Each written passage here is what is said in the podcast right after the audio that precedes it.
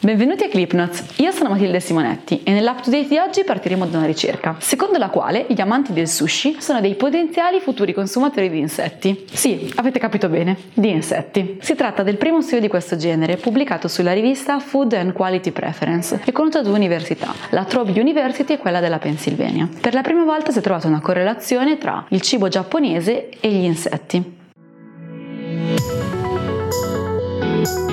È stato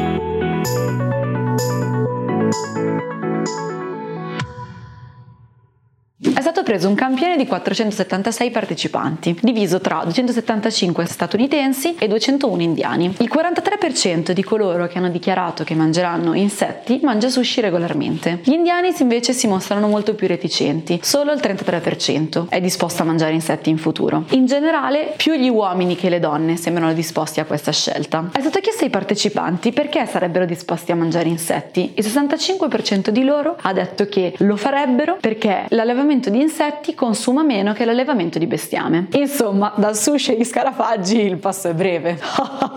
Ma perché mangiare insetti? 1. L'allevamento è facilissimo. 2. I sottoprodotti sono minimi e comunque riutilizzabili. 3. La rete nutrizionale è massima. Oltretutto, secondo la FAO, già 2 miliardi di persone mangiano insetti e le specie commestibili sono circa 1900. Per quanto riguarda l'Europa, la Svizzera è stato il primo paese a vendere nei supermercati degli insetti commestibili l'anno scorso. Nel resto del mondo sono consumati quotidianamente sia in America che in Africa che in Asia. Dal punto di vista economico è possibile costruire un business sul consumo degli insetti. Basti pensare che un grillo produce al giorno circa 100 uova e lo fa per 50 giorni. Poi muore. Dai grilli è possibile creare una farina che potrebbe essere usata per diversi prodotti di panetteria, come ad esempio la pizza. Gli insetti non sono l'unico cibo del futuro. Un altro esempio sono i superfrutti. Il più famoso è il jackfruit, un frutto indiano che ha dimensioni molto grosse, basti pensare che un sinapro che contiene diversi frutti può arrivare a pesare 30 kg. Il jackfruit dal punto di vista nutrizionale è una bomba, ottima fonte di calcio, potassio e ferro. Questo albero cresce soprattutto nei climi molto caldi, quindi con l'andare del tempo e del riscaldamento climatico sarà sempre più disponibile sul territorio. Oltretutto si mangia non solo il frutto ma anche la corteccia e il lattice. Un altro esempio sono le alghe, che stanno prendendo sempre più piede anche nel mondo occidentale. Basti pensare ai wakame nei ristoranti giapponesi giapponesi. Wakame per sempre!